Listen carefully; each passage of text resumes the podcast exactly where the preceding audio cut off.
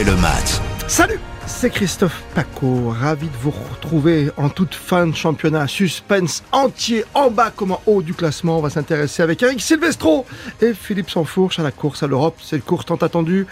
Ah, cette place en Ligue des Champions, on le savait depuis le début de la saison. Il fallait pas la louper celle-ci, encore plus maintenant parce que quand on finit troisième, il y aura du boulot cet été. Et pour l'instant, Paris est en tête devant Monaco, Marseille, Rennes et Strasbourg. Marseille coincé entre tout le monde. Marseille va-t-il tout perdre?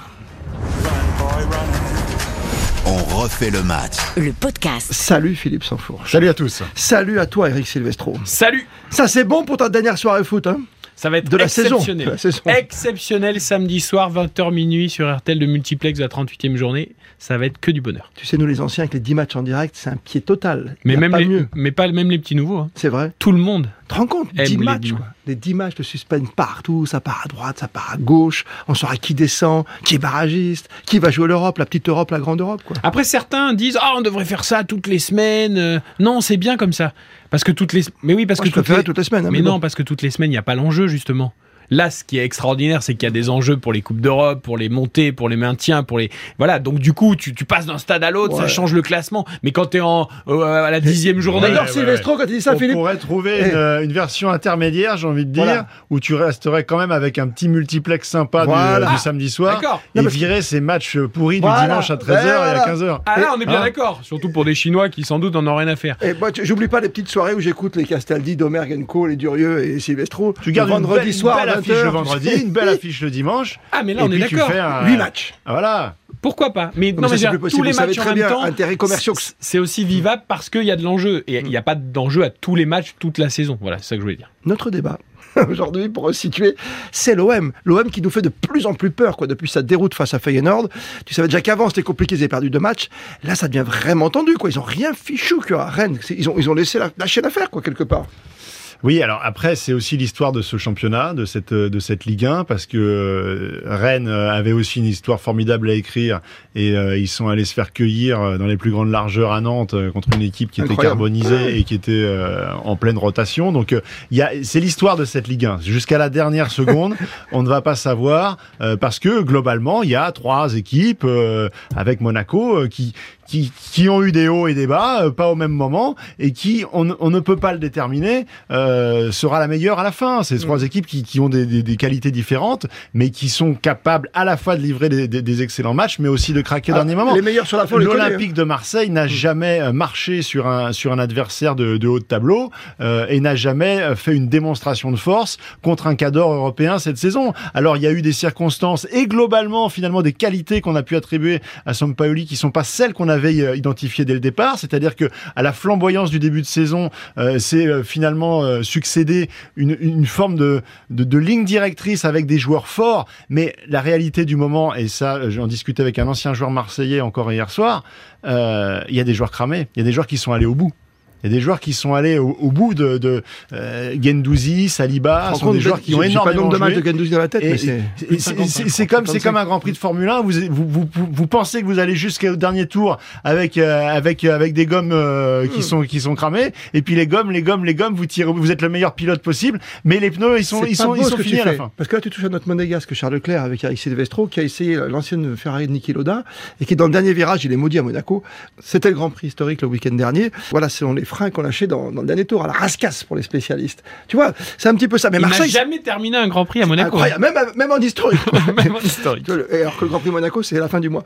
Voilà, non, non, mais ce qui, est- ce qui est fou pour l'OM, c'est que tu le sens qu'il y a une remontée Carlo derrière, justement. Tu sais que Monaco arrive, quoi. Ouais, après, franchement, c'est vrai qu'ils ont, ils ont fait un mauvais match à Rennes. Mais bon, Rennes à domicile, ça reste quand même une très très grosse équipe qui a fait une saison incroyable. Mais il n'y a pas Non, eu de combat, il n'y a pas eu match. Perdre à Rennes, c'était pas infamant. Euh, et comme l'a dit Philippe, Rennes avait craqué trois jours avant à Nantes. Euh, alors Monaco n'a pas craqué là depuis neuf matchs. Ils sont sur neuf victoires consécutives. Mais enfin, c'est quand même passé tout près. Euh, le week-end dernier, ils étaient quand même menés 2-0 par Brest à domicile. Il y a eu une balle de 3-0 Oui. sortie par Nebel. Euh, ils s'en sont sortis grâce à un triplé de Ben Yedder. C'est pas la première fois Oui, mais d'ailleurs depuis quelques semaines que Monaco arrive à gagner. Eric, c'est comme le une remontada. Tu sais, c'est comme- comme Benzema. Lille, ils ont gagné à, la- à 10 minutes de la fin sur une frappe venue d'ailleurs de c'est ça, le Chouameni. foot. Oui, mais c'est ça le foot. Mais je veux dire, t'es pas à l'abri que Monaco explose à Lens euh, lors du dernier match. J'ai pas dit ça, mais Donc- ça fait quand même 9, D'autant qu'il y aura de matchs, l'enjeu 9 aussi pour Lens qui va être euh, le couteau entre les dents. C'est comme euh, Marseille qui prend Strasbourg, quoi. Non, alors ce qui est oui. extraordinaire pour cette dernière journée, c'est que les trois clubs concernés par le podium, la deuxième, la troisième et, et Bah, la podium, place, parce voilà. que le quatrième, c'est la place du Oui, couillon. non, mais parce que je pensais à Rennes, qui en effet, il y en a un qui finira quatrième sans doute euh, sur, la, sur la place de Ligue Europe.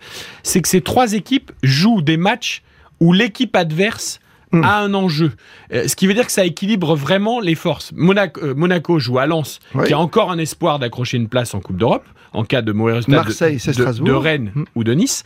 Marseille reçoit Strasbourg, qui est en position d'Européen pour la première fois depuis je ne sais plus combien d'années, Ah oui. et qui est là aussi porté par un truc absolument exceptionnel en ce moment avec Julien Stéphan et le public de la Méno, même si là ce sera à l'extérieur. Et Rennes, qui sur le papier a le match le plus facile contre Lille, qui est la seule équipe qui n'a pas d'enjeu, Ouais, en fait, t'as vu contre Nice l'autre jour? Si ce n'est d'abord qu'ils ont gagné à Nice, et surtout qu'il faut pas oublier qu'Olivier Létang, Sylvain Armand, enfin toute l'équipe dirigeante de Lille, est partie de Rennes, pas en super termes, on peut le dire comme ça. Donc t'as que des Et matchs en jeu, tu veux J'imagine dire. que les Lillois, et notamment les dirigeants lillois, ne vont pas vouloir faire de cadeaux au sûr, Stade Rennais pour le match dernier match. Donc en fait, c'est un match qui est autant en jeu que pour Strasbourg et pour Lens. Euh, voilà, donc du coup, on aura trois matchs engagés avec six équipes engagées. Le thème principal de ce podcast, c'est quand même Marseille. Tu te dis qu'aujourd'hui, Sampaoli a tout tenté, il a envie de jouer avec un avant-centre ou pas. Euh, Il y, y avait pas un garçon qui s'appelait Under à une époque, qui a complètement disparu. Enfin, toi, il y a plein de choses comme ça, quoi. C'est très, très compliqué à comprendre cette philosophie marseillaise. On, on a déjà fait des podcasts là-dessus. Et là, tu te dis que t'es à la dernière étape, que Strasbourg. En plus, t'es à la maison. Tu sais que t'as pas été le meilleur à la maison de ce- sur la Mais tu saison. veux dire quoi Qui mérite moins que Monaco? Non, mais ce que, ce que j'arrive pas à comprendre, c'est sur que- l'ensemble de la saison? Ah non, il mérite autant. Ah bah, euh, voire plus peut-être même en termes de régularité. Non, mais je sais pas ce qui est arrivé à un moment à Marseille. Comment t'as fait pour pas gérer cette fin de saison? Tu savais, fallait. Est-ce qu'il fallait laisser mais ils partir n'ont cette jamais géré. Christophe, à aucun moment de la joué, saison, ils ont dire, été en gestion. Ils ont toujours été euh, euh, dans, dans, dans l'énergie collective, dans la nécessité de livrer des, des prestations avec beaucoup, avec un, un déploiement d'efforts euh, très important, et ça finit par se payer. Même si euh, on peut voir les choses à, à l'inverse et se dire que sans la gestion d'effectifs de Sampaoli, ça aurait pu craquer bien avant. Ah. Bien Mhm. avant, puisque euh, Under a disparu, mais il a fait renaître euh, Gerson, il a fait Oui, euh, oui. renaître. Il y a eu, il y a eu un épisode Bakambu qui a duré ce qu'il a duré. Mais l'effectif a été très bien géré, franchement. a été Il y a même un extrêmement régime alimentaire paillette, bien géré. ouais. Et Mandanda, Mais Mandanda qui il y a une stat qui est assez parlante et qui, je trouve, résume bien notre championnat. L'OM était deuxième du championnat depuis la 20e journée. Donc quasiment toute la deuxième Ah partie du championnat, à l'exception d'une journée, la 27e, après une défaite au Vélodrome contre Monaco. Hum. Euh, alors que Monaco ensuite a complètement craqué contre Reims, contre Bordeaux, Ah contre oui. Lorient, ils ont une série de matchs absolument affreux qui les a fait retomber avant, avant cette série de 9 victoires consécutives. Donc c'est complètement fou parce que personne n'a trouvé la régularité.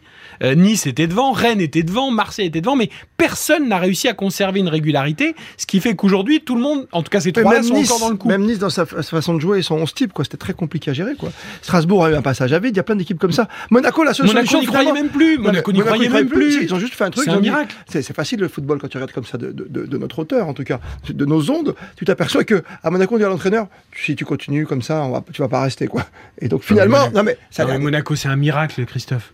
C'est un dit- miracle de les voir là, positionnés non, mais t'as éventuellement deuxième du championnat. t'as des sacrés joueurs, excuse-moi, Monaco. Mais d'accord, voilà, mais- c'est- là où je rejoins Christophe, c'est que Quand même. euh, globalement, collectivement, des équipes Ça comme dans, deux- dans des styles différents, mais Marseille, Rennes euh, sont plus aboutis. En revanche, si tu fais l'addition des talents, même s'il y a des déséquilibres à Monaco, on est d'accord, il y a des postes sur lesquels Mmh. Tu commences par le euh, gardien en début de saison. il y a des faiblesses, mais il y a des joueurs de classe pour faire la différence que non pas Voilà. que non pas Que t'as plus. Rennes et dans une moindre mesure Marseille. Marseille sans que- paillettes. Marseille sans paillettes, c'est tout simple. voilà, Marseille sans paillettes et, et, et pour le coup, Sampaoli, euh, la gestion de Milik quand même, il faudra, euh, il faudra Oui, en reparler. un euh, numéro au 9 que moment tu de fais faire les jamais comptes, jouer. Au moment de faire les comptes. Mais à, à Monaco, euh, à Rennes, t'as pas, un- t'as pas un beignet d'air à Oui, Rennes. bien sûr. Mmh. Laborde et Terrier sont d'excellents joueurs, mais qui ne sont pas du niveau de beignet d'air. Et puis le- la révélation de la saison, encore une fois, qui est Chouameni, qui est juste dans cette équipe-là à ce moment-là, quoi. Voilà. Puis t'as trouvé un système de jeu qui correspond bien. Et euh, Ben Yedder, même à part Volante, parfois, qui n'a pas été le grand volant de l'an dernier. Bah, il est bien revenu. hein. Son Mais retour a aussi coïncidé. Bah, euh, revient, son retour en forme. Mais quand Il est dans un bon jour, encore une fois, c'est un joueur de dimension Aguilar, supérieure. pareil. ouais. Depuis à que ses problèmes de cheville sont résolus à Volante, c'est plus le même Ouais. quand même. Et le duo Ben Yedder Volante depuis 9 matchs, c'est pas surprenant que ça coïncide avec la série de 9 victoires consécutives de. Monaco. Tu disais, est-ce que Marseille va tout perdre Ouais. Le pire pour Marseille, c'est même pas tant sportivement de finir deuxième ou troisième. Le problème de Marseille, beaucoup plus que Monaco et Rennes, c'est financier. Marseille a beaucoup plus besoin que autres. Monaco et Rennes Bien de sûr. cette deuxième Ouais, place. Pourquoi.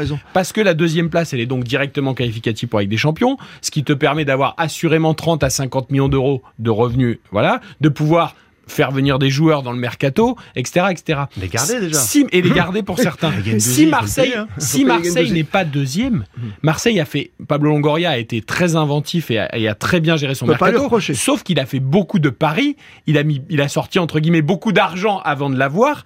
Et du coup, ces paris-là vont être un vrai problème si Marseille n'a pas la garantie des revenus de la Ligue des Champions.